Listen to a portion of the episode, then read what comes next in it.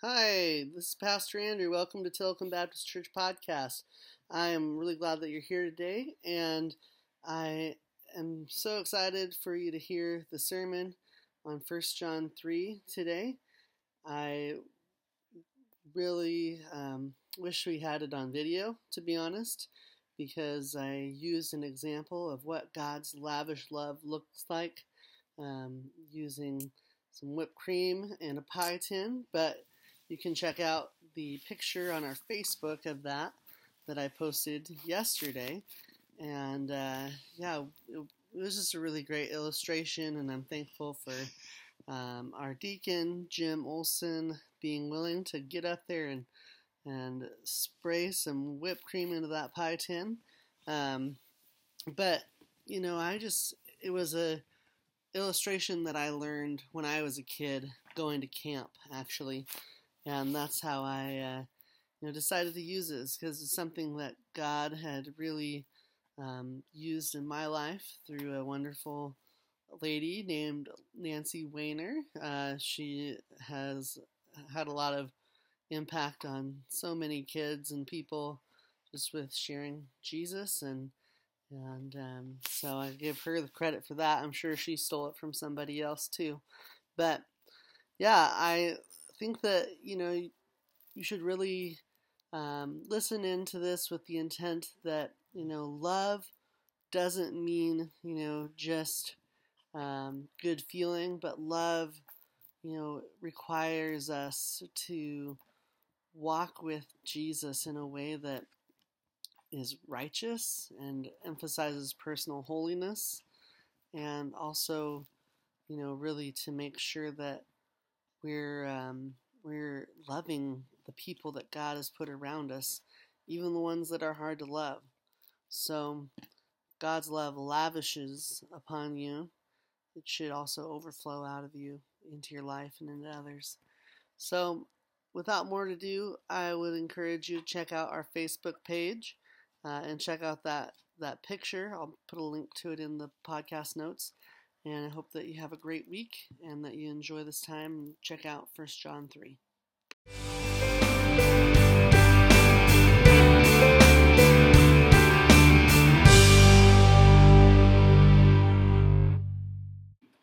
The Bible reading is 1 John 3 uh, 1 through 10. 1 John 3 1 through 10. See how great a love the Father has uh, bestowed on us that we would be called the children of God. And such we are. For this reason, the world does not know us, because it did not know Him. Beloved, now we are children of God, and it has not appeared as yet what we will be we know that when he appears, we will, we will we know that when he appears, we will be like him because we will see him just as he is. And everyone who has this hope fixed on him purifies himself just as he is pure. Everyone who practices sin also practices lawlessness, and sin is lawlessness. You know that he appeared in order to take away sin, and in him there is no sin. No one who abides in him sins. No one who sins has seen him or knows him. Little children, make sure no one deceives you. The one who practices righteousness is righteous, just as he is righteous. The one who practices sin is of the devil, for the devil has sinned from the beginning the Son of God appeared for this purpose to destroy the works of the devil. No one who is born of God practices sin because his seed abides in him, and he cannot sin because he is born of God. By this, the children of God and the children of the devil are obvious. Everyone who does not practice righteousness is not of God, nor the one who does not love his brother. Amen. It's the word, word of the Lord. And I'm really glad that we can be in this passage today. Um, you know, as I was reflecting on it, I think, you know, I don't, I don't think as a pastor you're supposed to have a favorite part of the Bible. I don't know. I love the whole Bible, but I really love this passage. You know, the first verse of that last song that we sang, How Deep the Father's Love for Us, is a perfect summary of the beginning of this passage in 1 John 3. How deep the Father's love for us, how vast beyond all measure, that He would give His only Son to make a wretch His treasure. This chapter continues the line of thinking uh, that John writes in verse 28 and 29 of chapter 2 when he says, And now, dear children, continue in him, continue in Christ, so that when he appears, we may be confident and unashamed before him that is coming. If you know that he is righteous, you know that everyone who does what is right has been born of him. You could say that, you know, this whole section of this chapter, um, you know, actually, uh, the first 10 verses it's a reinforcement of what God's love is, that his return, that Jesus' return is imminent, and how believers can differentiate themselves as the children of God from non believers. The rest of this chapter is a summary of the first 10 verses, and then it shares concrete examples of how it contrasts God's children and the children of the devil, which is John's designation for those who keep on sinning. Now, I don't want you to hear me say that I think you should call your unbelieving neighbors children of the devil. Um, in fact, I think that we should liken anyone that is an un- unbeliever as a person who is constantly abused, right? That they that often people who are victims of abuse turn back to their abusers and they're under the influence and control of them. Just like people who are enslaved by sin are under the influence and, um, and control of the devil. And they need to experience the rescue, the adoption, and the lavish love of the Father. And what does this look like? Well, in order to have a more concrete demonstration of this, you're going to need a volunteer. Anybody willing to be a volunteer? I promise you will go home with the same smile on your face as you have right now. All right. Jim? All right. Jim, you're our lucky contestant. I just stand right there.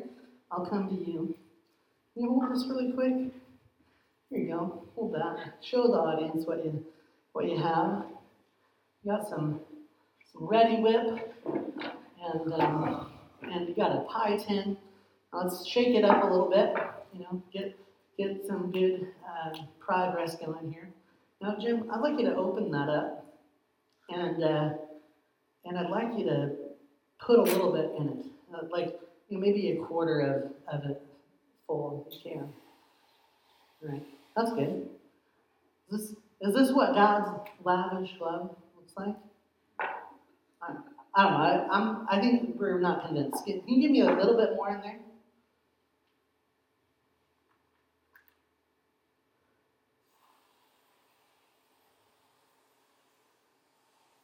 All right, all right, that's that's good. Is this is this what God's lavish love looks like, feels like? It's kind of at the bottom.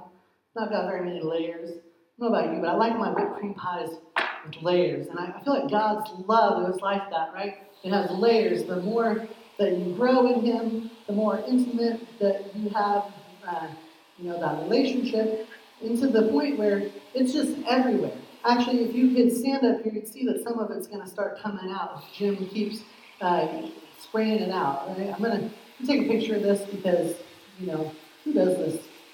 Crazy pastor. Okay. So, here's the thing, everyone, is that God's love for you is overflowing, and it's way more than this cream and a pie tin. All right? And you can go. Thank, thank you, Jim. Everybody give him a little bit of applause.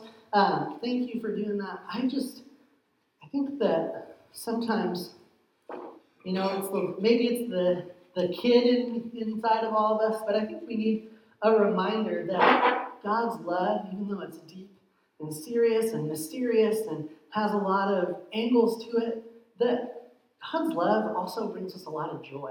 I don't know if whipped cream brings you joy, but it does me, okay? Um, and, and I think that, you know,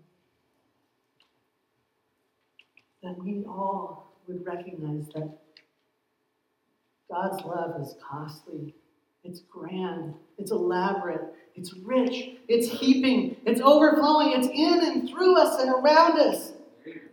It seeks to permeate our mind, our body, and our soul as we live a life of righteousness empowered by the Holy Spirit. And if we neglect to live in the reality of His love, it would be like me coming up to this beautiful plate of whipped cream and throwing some dirt on it and trying to serve it to you. Oh, that's disgusting. Nobody wants dirt on their whipped cream pie. No, we would do our best, brothers and sisters. We do our best to not add to or taint the beauty of God's greatness and love that is lavished in our lives by going on and continuing a, a habit of sin, a lifestyle of sin. Because make, just know for sure, know certainly that Jesus is returning.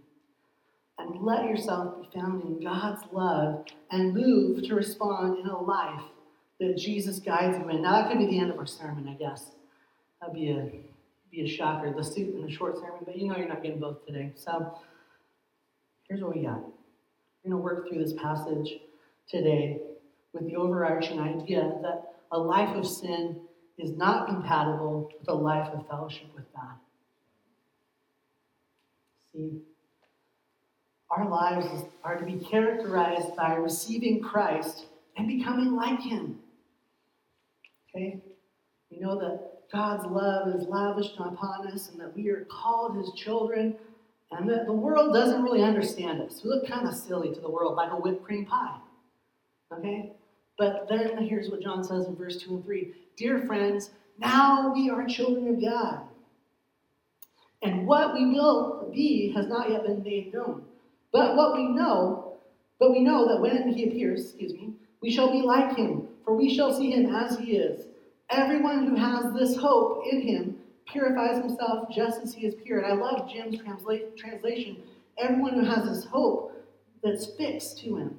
Um, you know, that, that, um, that because we are God's children, we can be secure in his love. And the reason that the world doesn't understand us, doesn't understand God. And that because we are his children, we can be confident of our standing in Jesus' appearing. Number one, that we will be transformed to be like him, that our bodies won't stay broken down, that we'll get this heavenly body, right? This resurrection body, and that we are pure. That right now, if you're in Christ, your righteousness is from him. Okay? So, what is in the way? See, John goes on to say that sin prohibits us from living in and receiving the identity as a child of God. If anybody remains in sin, they're not a child of God. You know, but should we be so, um, I don't know, should we be so surprised when sinners sin? I don't think so. I think they're fitting their job description. In fact, this last this last week, um, you know, Rachel and I were trying to clean some stuff in the kitchen, and Allison came in and tried to go in the drawers and, and mess things up. And, and I picked her up and I said, You're not supposed to do that, you little sinner. And that didn't make mom happy, right? Like, don't call my baby a little sinner. But it's true, right? She is just acting on her job description. All right? Because look at what John says. He says that everyone who sins breaks the law. And guess what? We all start out as lawbreakers, as sinners. And then John, he gives us some examples of what this sin looks like. He says that this sin is um, conti- that this sin is continuing unchecked, unrepented um, habits that we have. I mean, you know, if, if you were to take this and say, well, once you get to Jesus, you stop sinning, you stop dealing with sin. Man, I wish I wish that was true. I mean, my desires aren't towards sin, but it doesn't mean I don't that I don't have to still uh, war against my flesh. You know that that sin, John says, looks like hate and murder of human beings. He uses verses 11 through 15 to write, This is the message you have heard from the beginning. We should love one another. Do not be like Cain, who belonged to the evil one and murdered his brother. And why did he murder him? Because his own actions were evil and his brothers were righteous. Do not be surprised, my brothers and sisters, if the world hates you. We know that we have passed from death to life because we love each other, and anyone who does not love remains in death. Anyone who hates a brother or sister is a murderer, and you know that no murderer has eternal life residing in him. Kind of echoes the words of Jesus in the Sermon on the Mount. You know, if you call your brother a fool, you know, if you harbor this hatred in your heart, that you've committed murder. May it not be said of us. May it not be so. May we reflect the love of God because it's been lavished upon us. Because sinners, that's what they do. They continue in unchecked, unrepented sin. They hate and murder others physically with their mental thoughts. Um, there's neglect for those who are in need. And, and here's what John says in verse 17 If anyone has material possessions and sees a brother or sister in need, but has no pity on them, how can the love of God be in that person? See, that doesn't mean every time you roll down the freeway and you see a homeless person that you got to give them a $20 bill, right? Actually, I think the first people that John is kind of addressing here are the people that are in your immediate circle. You know, if, if there's people among us who are struggling, shouldn't we love them enough to walk with them, to help them, and to empower them to get back on their feet? It's not a system of welfare where you get to mooch off of everything for as long as you wish. I know that's a much less nuanced version of what actually happens. But what I'm saying is, is that if you don't have a place in your heart when you see somebody who's in need to somehow point them to a resource, or even if God leads you to, uh, you know, give, give in a way, maybe it's taking them to McDonald's down the street and getting them a burger. Because I've done that a few times where I feel like God has led me to do that, and it's turned into some great opportunities to share the gospel. See, we don't want to go on neglecting the needs of others, especially when God directs us to be obedient in meeting that need. See, John, he points out that you know the that there's sin and that everybody who sins is a lawbreaker. And you know, then he starts talking about the devil. Ooh, the devil. Big topic, right? The devil is the architect of sin.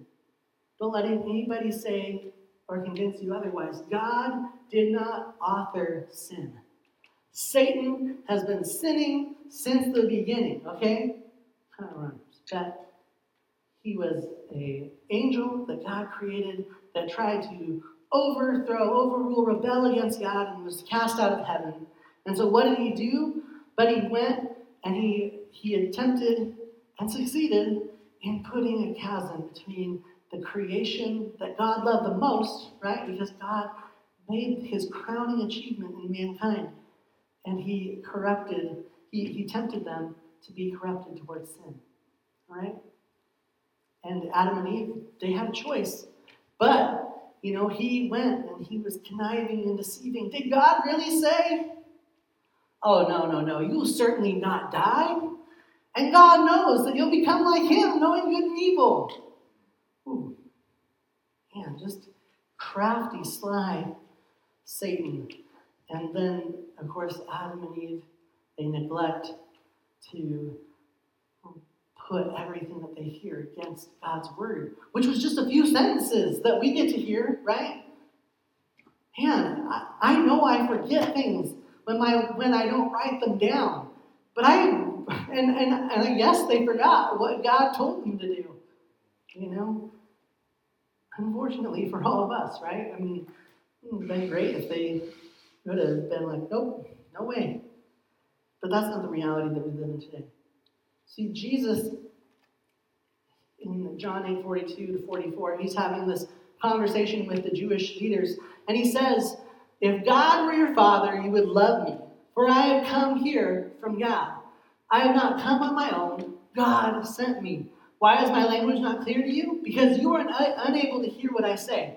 You belong to your father, the devil, and you want to carry out your father's desires. He was a murderer from the beginning, not holding to the truth.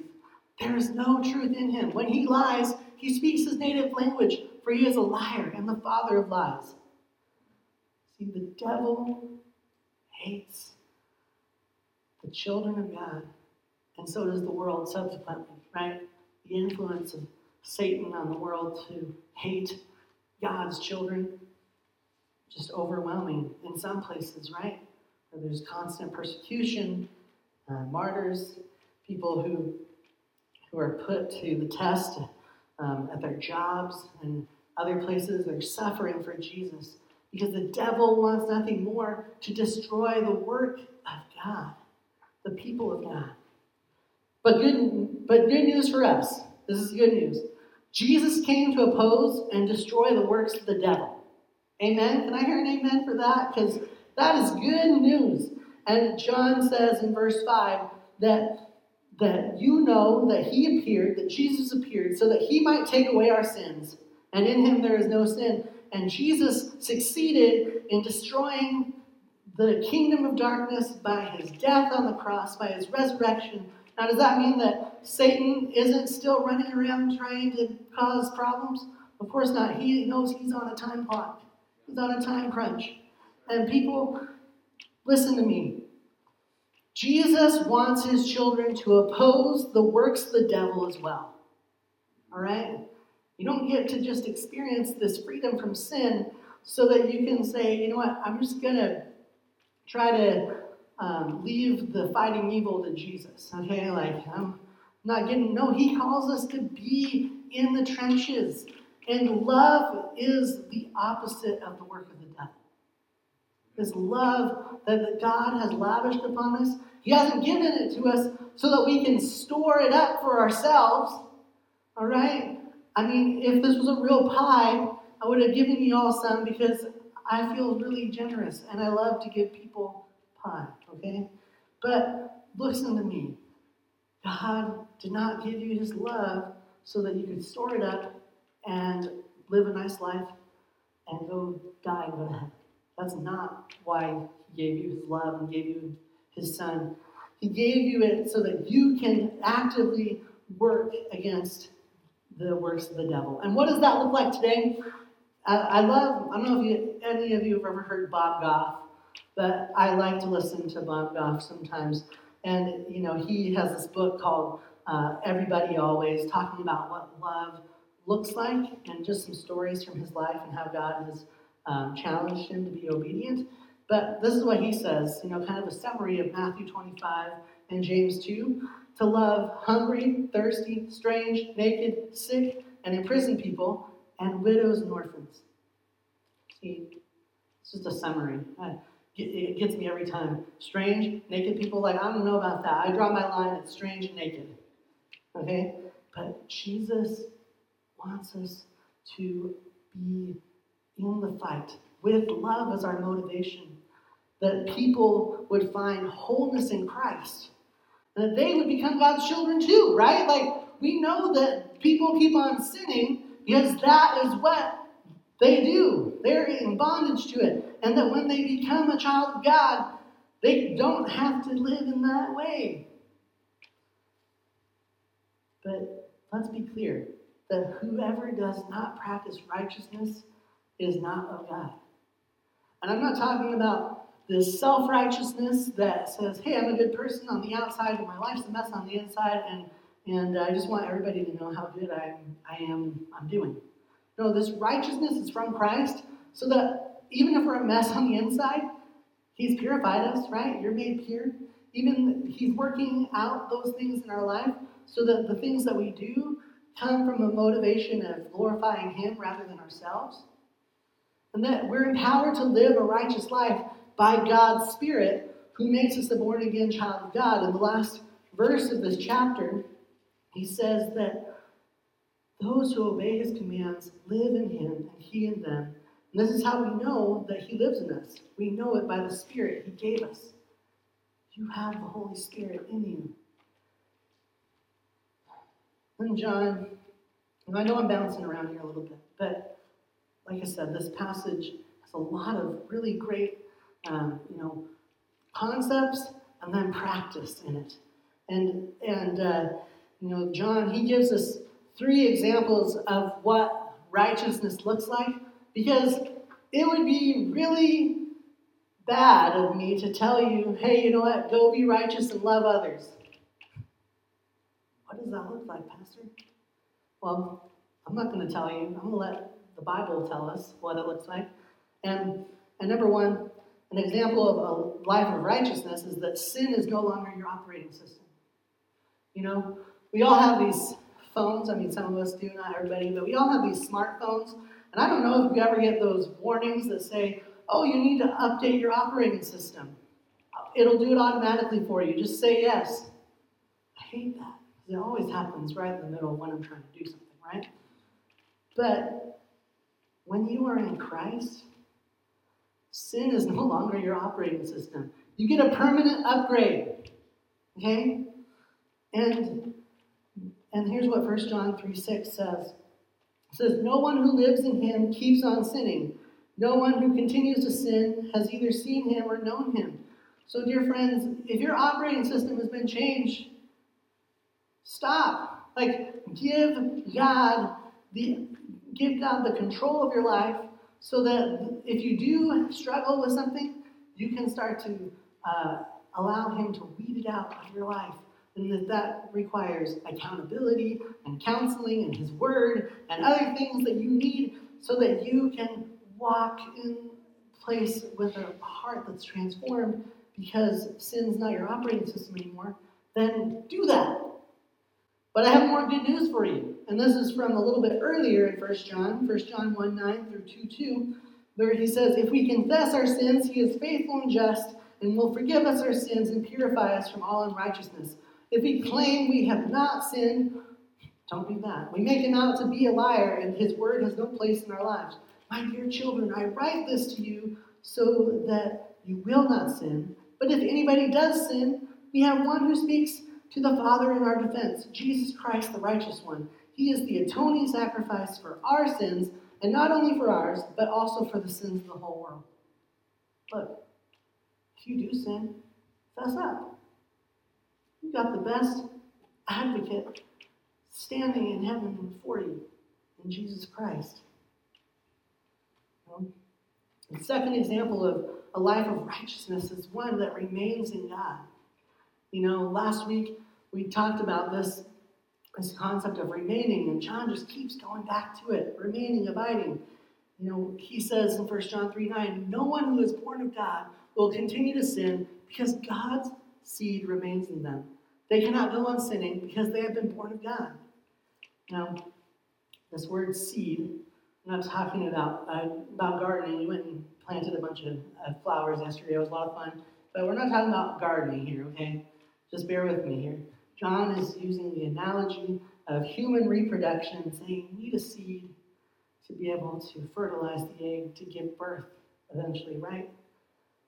That this seed is the seed that God's put in us. The reason that Christians cannot live a life of sin, can't continue in a life of sin when you have fellowship with God, is that the principle of the divine life of God's very being has been implanted in you.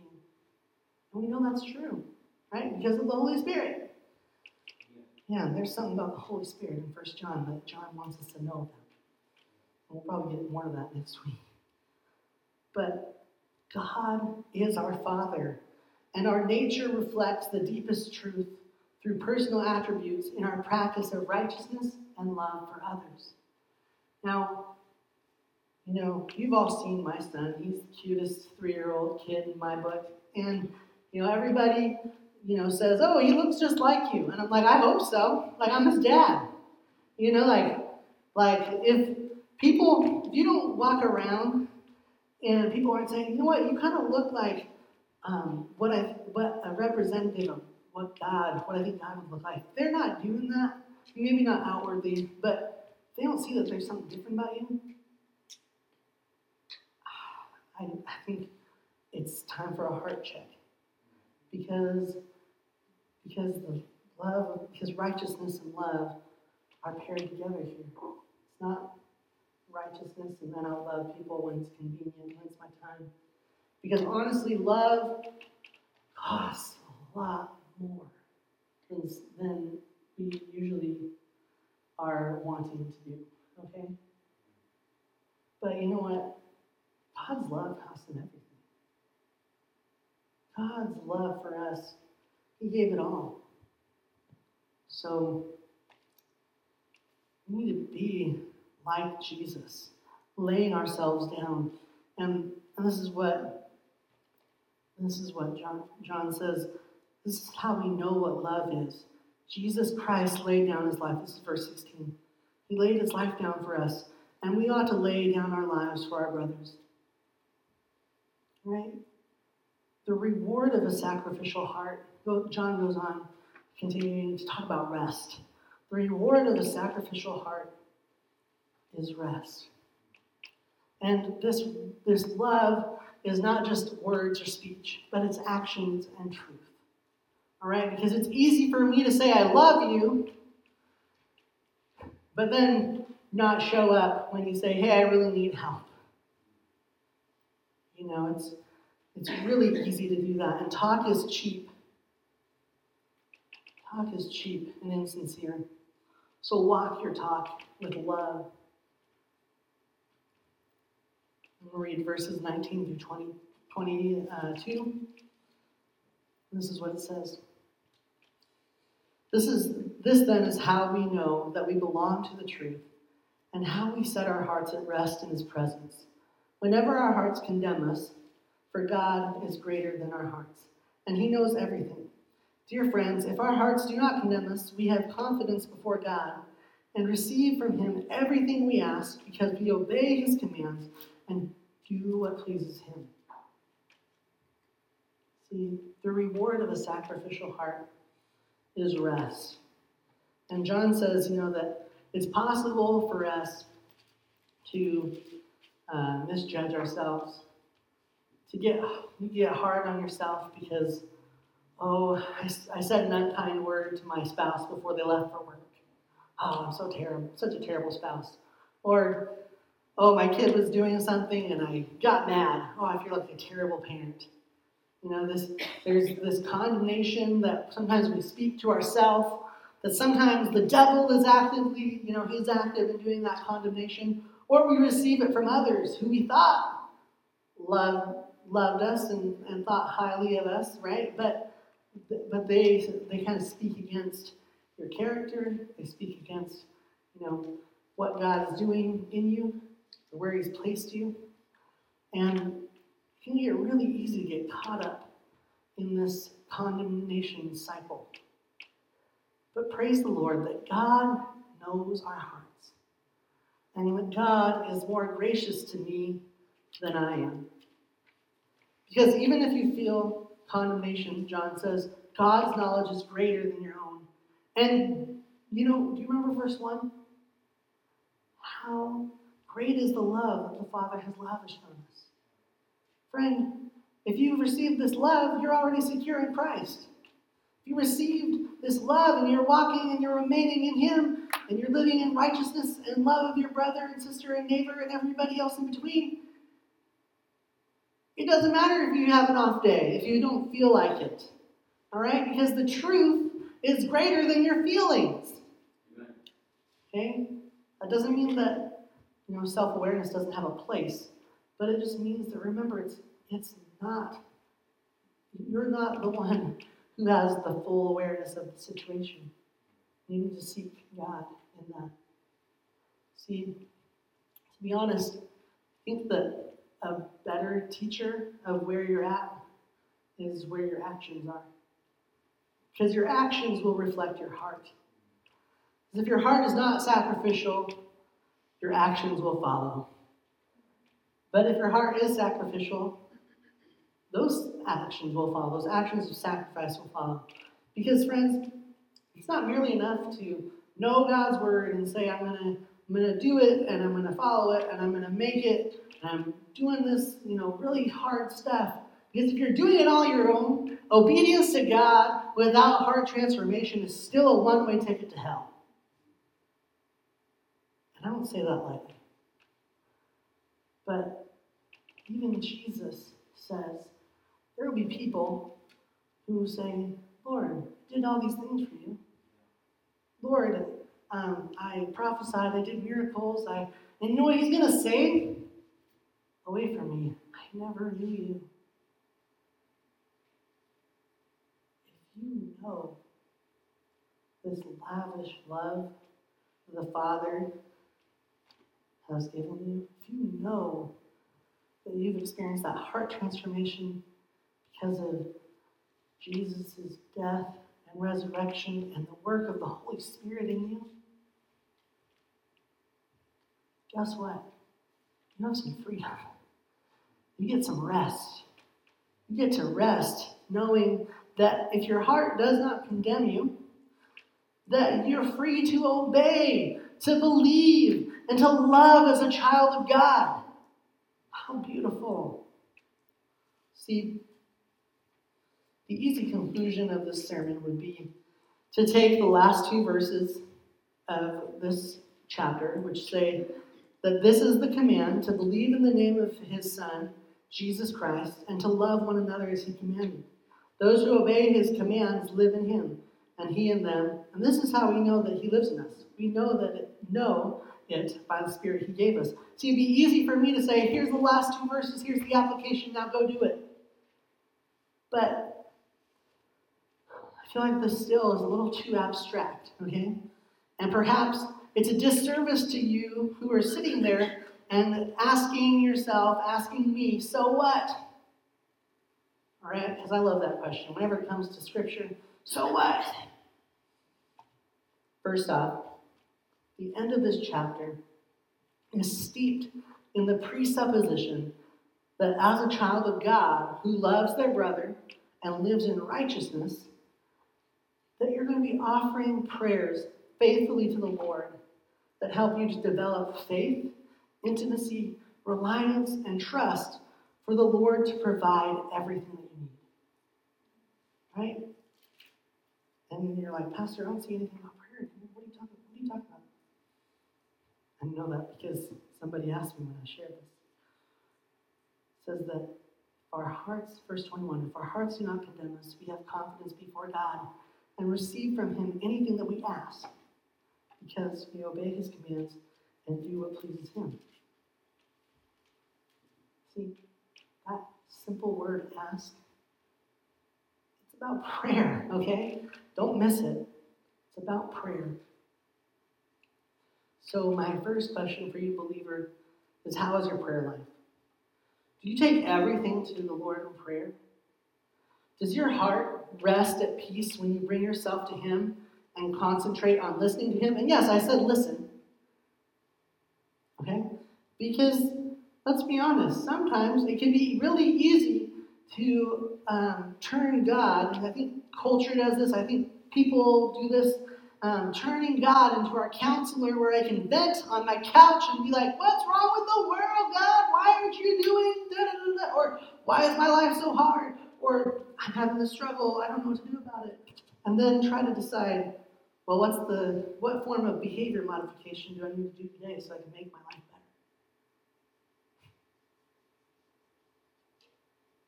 This is not the gospel. The gospel requires for us to lay ourselves bare at the foot of the cross, where everyone begins as a sinner. Because we're equally guilty. We must repent. We must trust in Jesus' death and resurrection for salvation from our sin. We must give ourselves to the Spirit's call to live a life of obedience to God and love for others.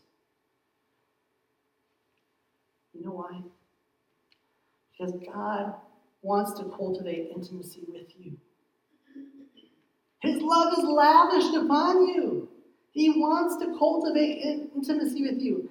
Now, it would be really rude of God to lavish his love upon you like a sports team throwing Gatorade over their coach, right?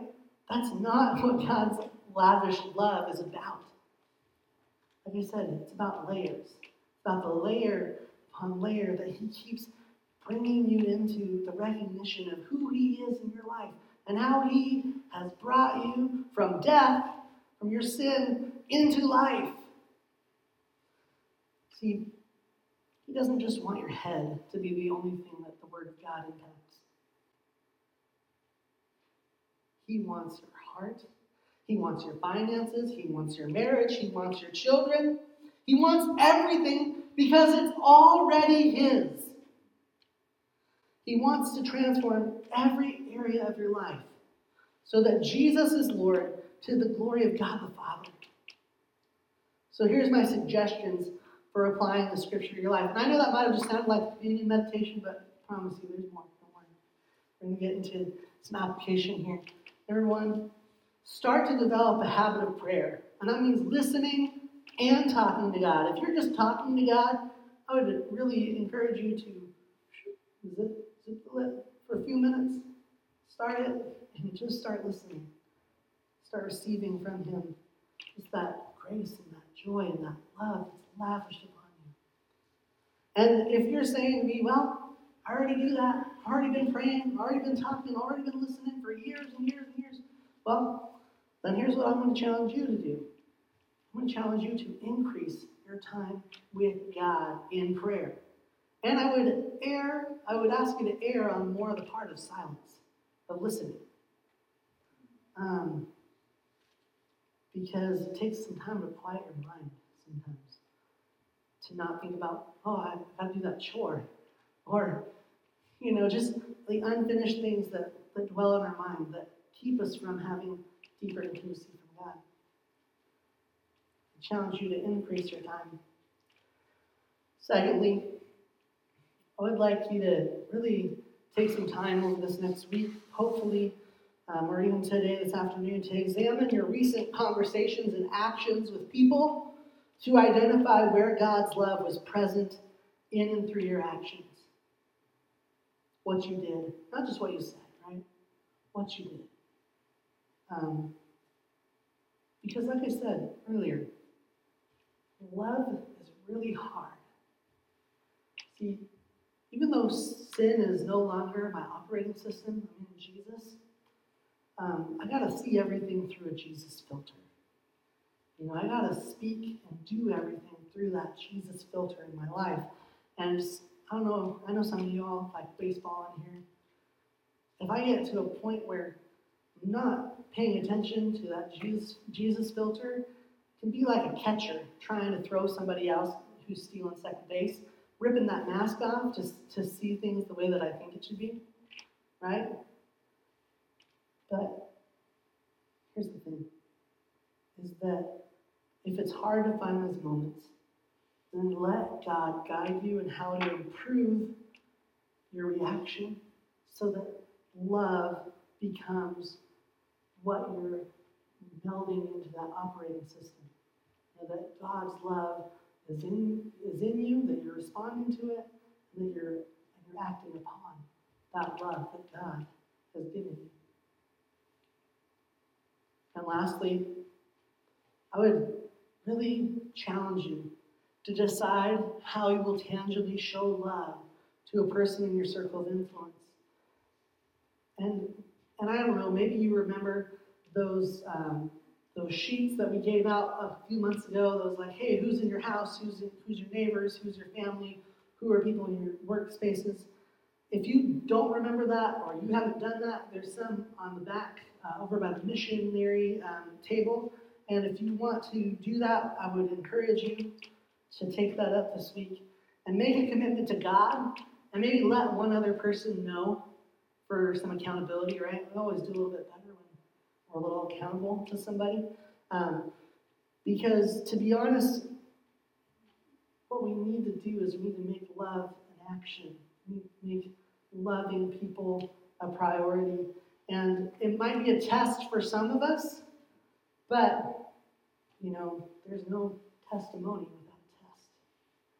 And uh, I'm hoping that if you do take time to do this this week, that we'll have a little bit of time next week to share what God impressed upon you to do.